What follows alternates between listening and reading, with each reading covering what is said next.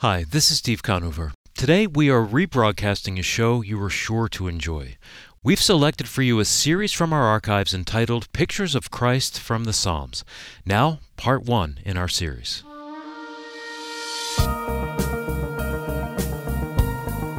This is the Friends of Israel Today. I'm Steve Conover, and with me is our host and teacher, Chris Katulka. For the next two weeks, we are focusing on the Psalms. Today, Dr. Charlie Dyer, author of 30 Days in the Land of the Psalms, is with us, and Chris will be teaching us from Psalm chapter 2. Yes, Steve, this is going to be an exciting two weeks as we look at really two different characteristics of the Messiah from the book of Psalms. And then Dr. Charlie Dyer will share from his latest devotional book from a psalm we are all familiar with. Psalm 23, and then Apples of Gold. Now, a delegation of evangelical leaders led by Joel Rosenberg was invited to meet with Saudi Crown Prince Mohammed bin Salman in Riyadh. He spoke about the Israeli Palestinian conflict and the warming relationship Saudis have with Israel, but requested Rosenberg keep his comments off the record. Well, here's my take. Dealing with the Saudi government is like walking a tightrope. One slight move in the wrong direction can spell disaster. They are one of our closest Sunni allies in the Middle East in the fight against terror, but at the same time, they promote terror with their Wahhabi Islamic doctrine. It's fantastic that evangelical Christians could represent Christ in Riyadh, but I think we should take the Crown Prince's words with a grain of salt.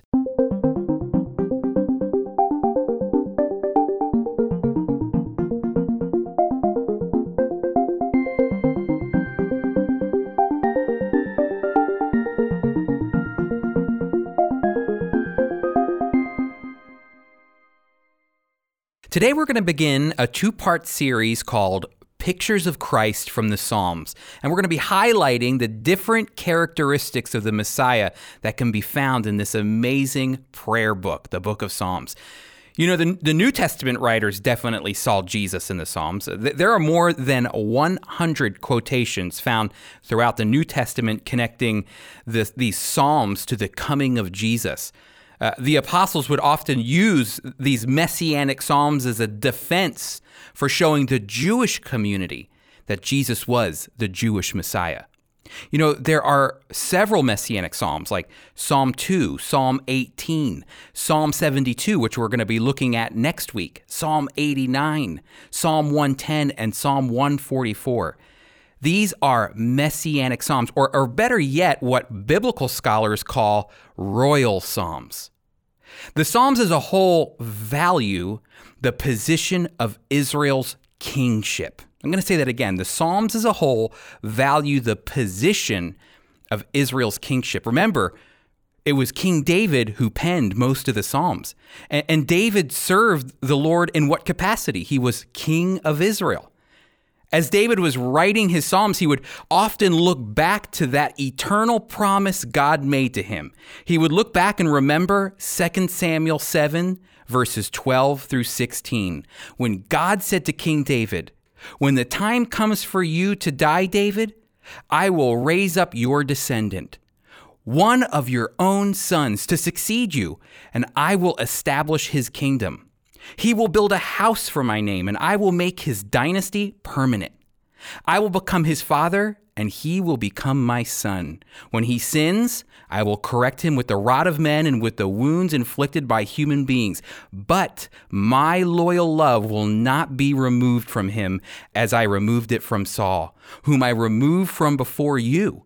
Your house, David, and your kingdom will stand before me permanently. Your dynasty will be permanent. You know, I once got in a debate with a dear Jewish friend of mine who lived in Dallas. And, you know, he said to me, Chris, the reason most Jewish people don't believe Jesus is the Messiah is because in the Hebrew Bible, the Old Testament, God was never supposed to have a son. And I stopped my friend and I said this I think you're mistaken about that. Listen to what 2 Samuel 7, verse 14 says about a future son of David. It says this I will become his father, and he will become my son. And I showed this to him in both English and Hebrew, and he really quickly changed the subject because it's so blatant. You, you can't get around it.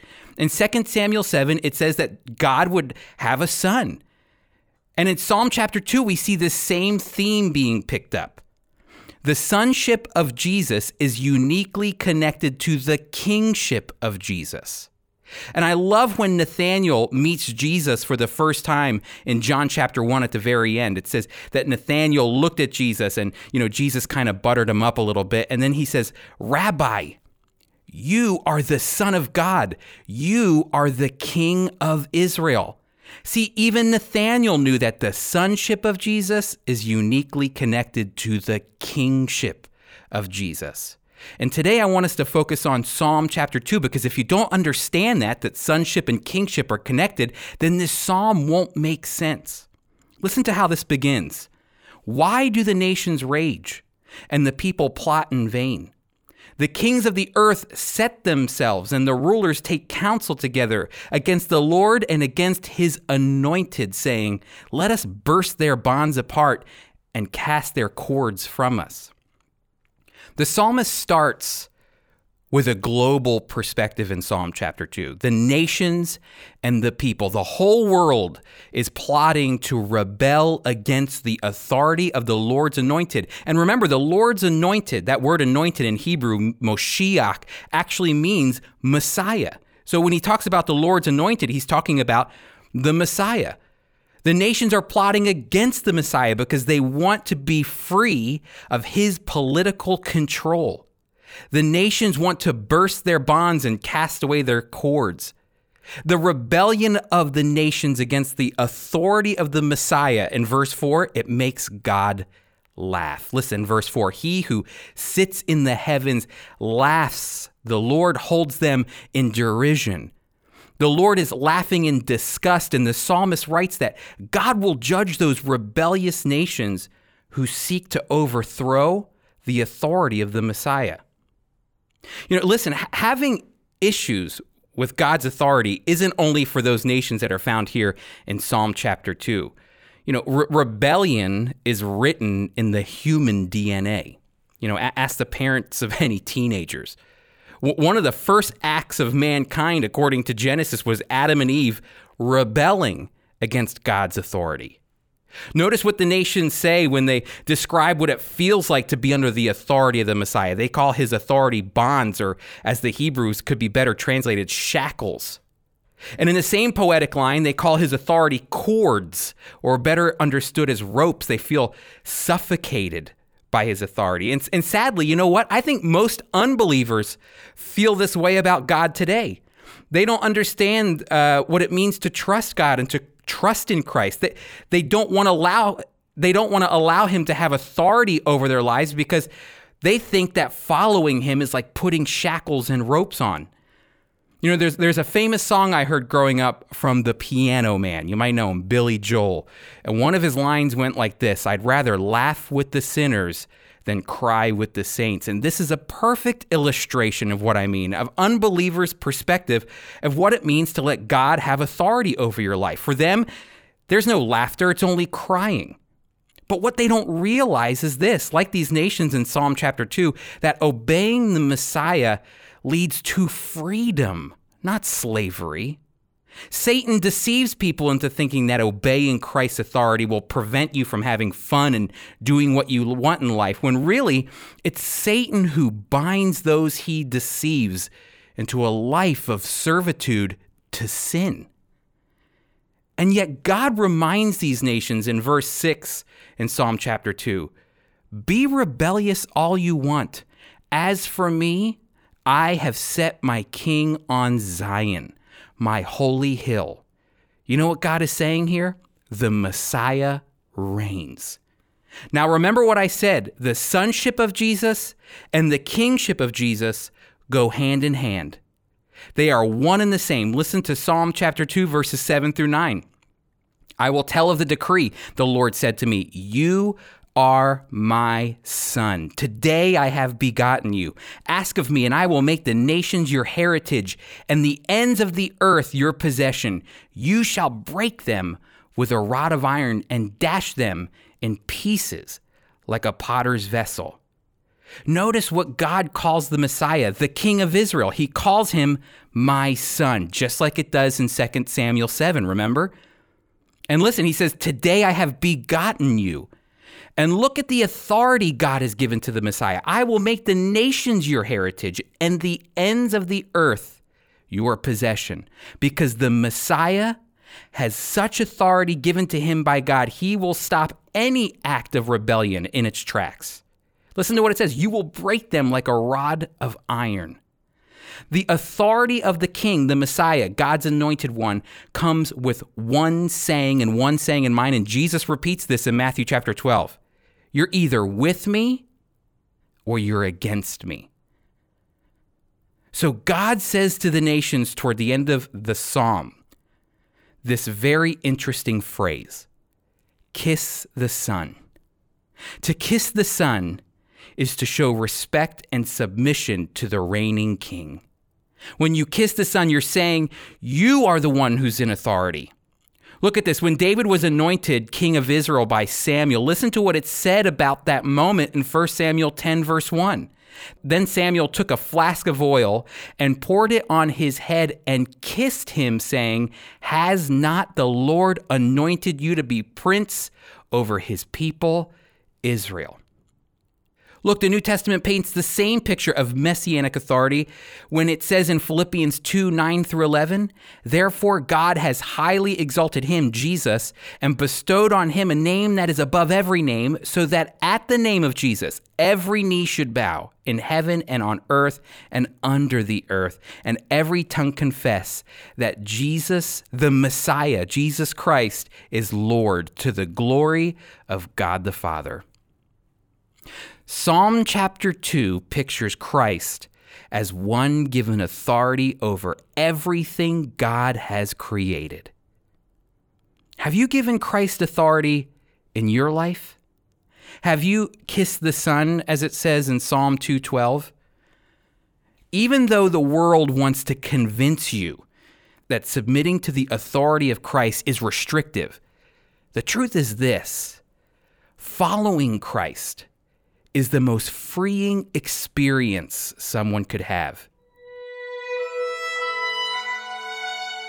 It frees you from sin and gives you the ability to serve the Most High God.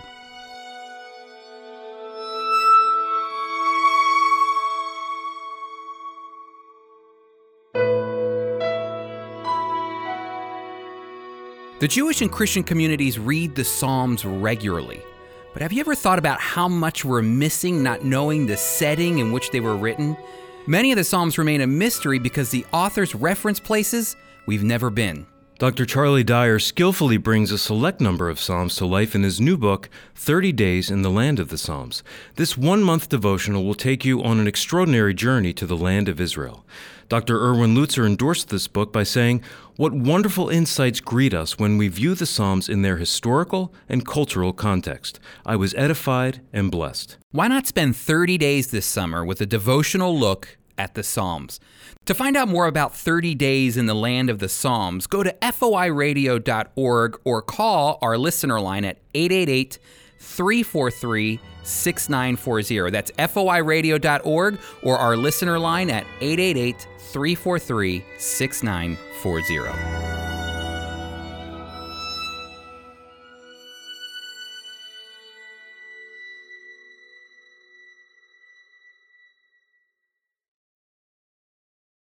We've been going through the different characteristics of the Messiah in the Psalms. And, and that's why today I, I wanted us to focus on a devotional qualities of the Psalms as well. And at the Friends of Israel, we've been selling Dr. Charlie Dyer's book, 30 Days in the Land of the Psalms. And, and I couldn't think of anybody better than to have Dr. Charlie Dyer on with us. Dr. Dyer, great to have you, my friend. Hey, Chris, it is great being with you. Thanks.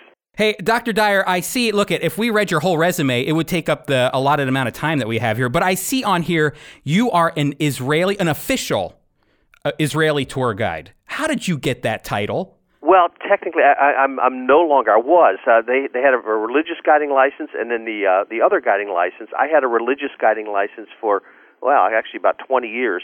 Uh, unfortunately, they no longer let Protestants have that license, so I was one of the last to lose mine. Wow! Uh, but but for 20 years, it was uh, being able to take uh, take the groups everywhere I wanted to go and just uh, share what was on my heart with them, which um, I, I said I had the best job in the world. I could sit in the front of the bus and just talk about everything we were looking at uh, as it came into view. Uh, and uh, the teacher in me just uh, was uh, in, in my element at that point. Now, we're taking decades of experience in leading trips to Israel and we're applying it to this book, 30 Days in the Land of the Psalms. And we're going to look at Psalm 23 today. And most people know Psalm 23, wouldn't you say, Dr. Dyer? You know, they do or they think they do. And, and what I love about it is it's such a, a, a beautiful psalm. I mean, everybody can get something out of it.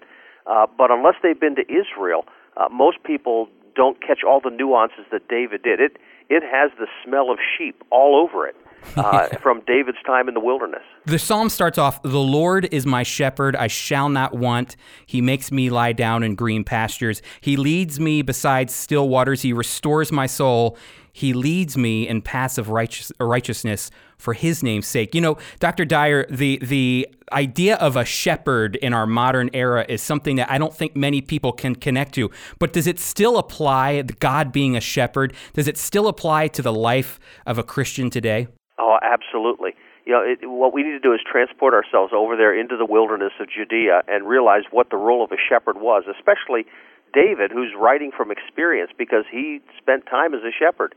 Uh, the shepherd's goal goal over there is to lead and feed the sheep, uh, to protect them, to watch out for them.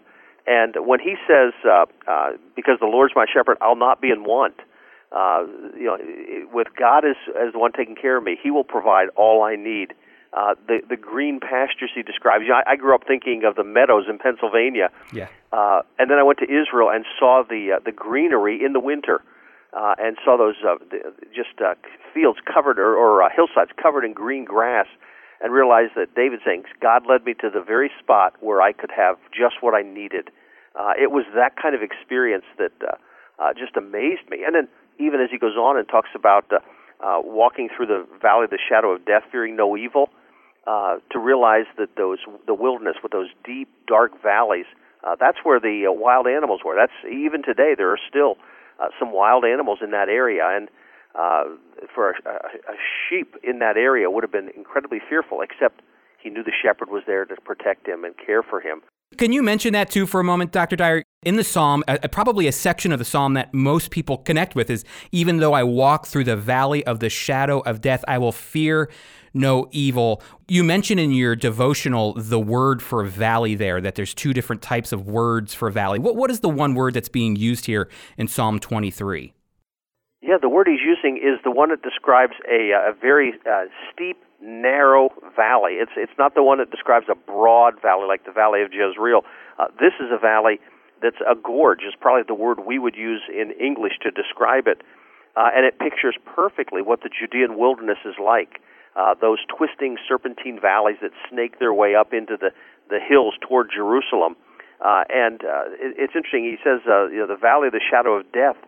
Uh, but that word is, is really just a, a single word in uh, in Hebrew. He's he's picturing this uh, deep, dark valley uh, with uh, with all of the the, the uh, dangers that uh, that come from being in that region and recognizing that God is going to be there, standing mm-hmm. guard. Mm-hmm. I, I love it. He's he's not saying we're not going to have problems.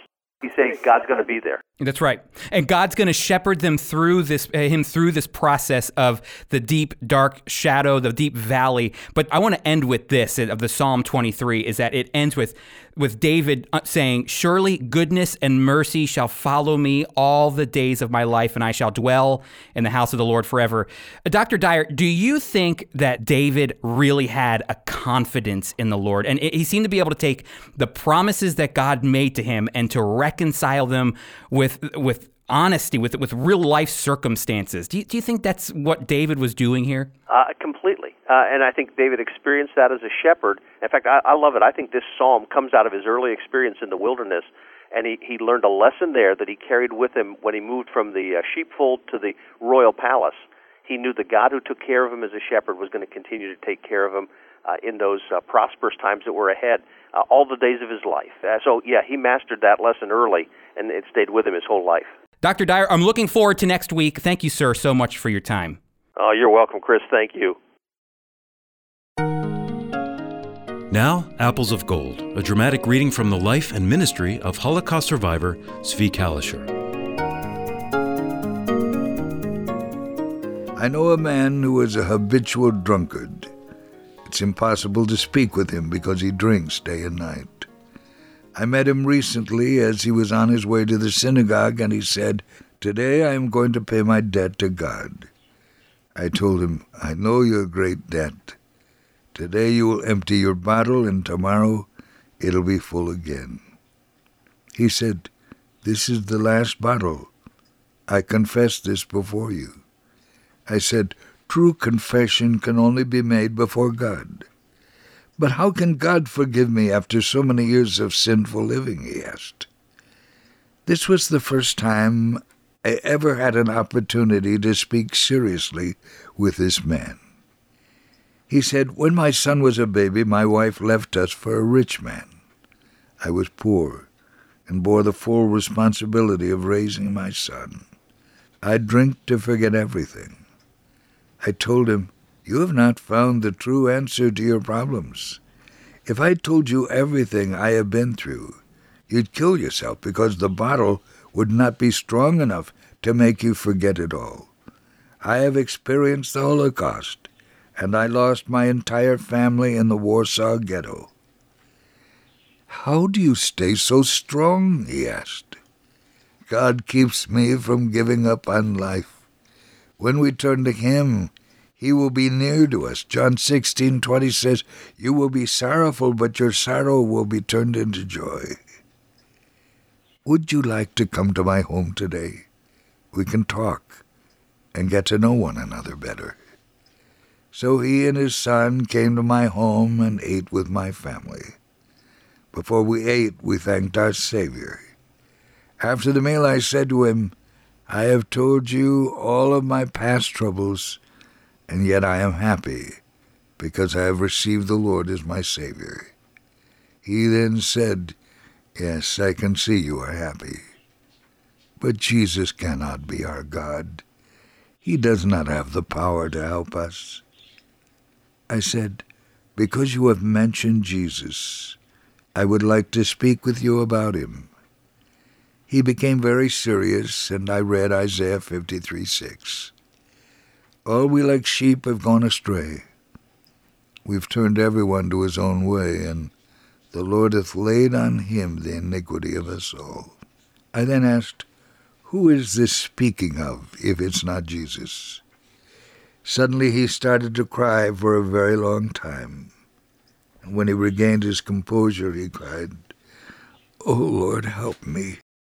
Take me out of this darkness where I have been for so long. When he opened his eyes, he seemed surprised and asked, What happened to me? Am I drunk again? No. You're well. Then why have I been weeping? Why am I so weak? You are strong now. Now you will know the truth of Psalm 112:1. Blessed is the man who fears the Lord. If you truly receive him, he will empower you to stop drinking. He started to cry tears of joy. Please pray that the Lord will keep this man and that he will be able to resist Satan's temptations and that this family will be reunited.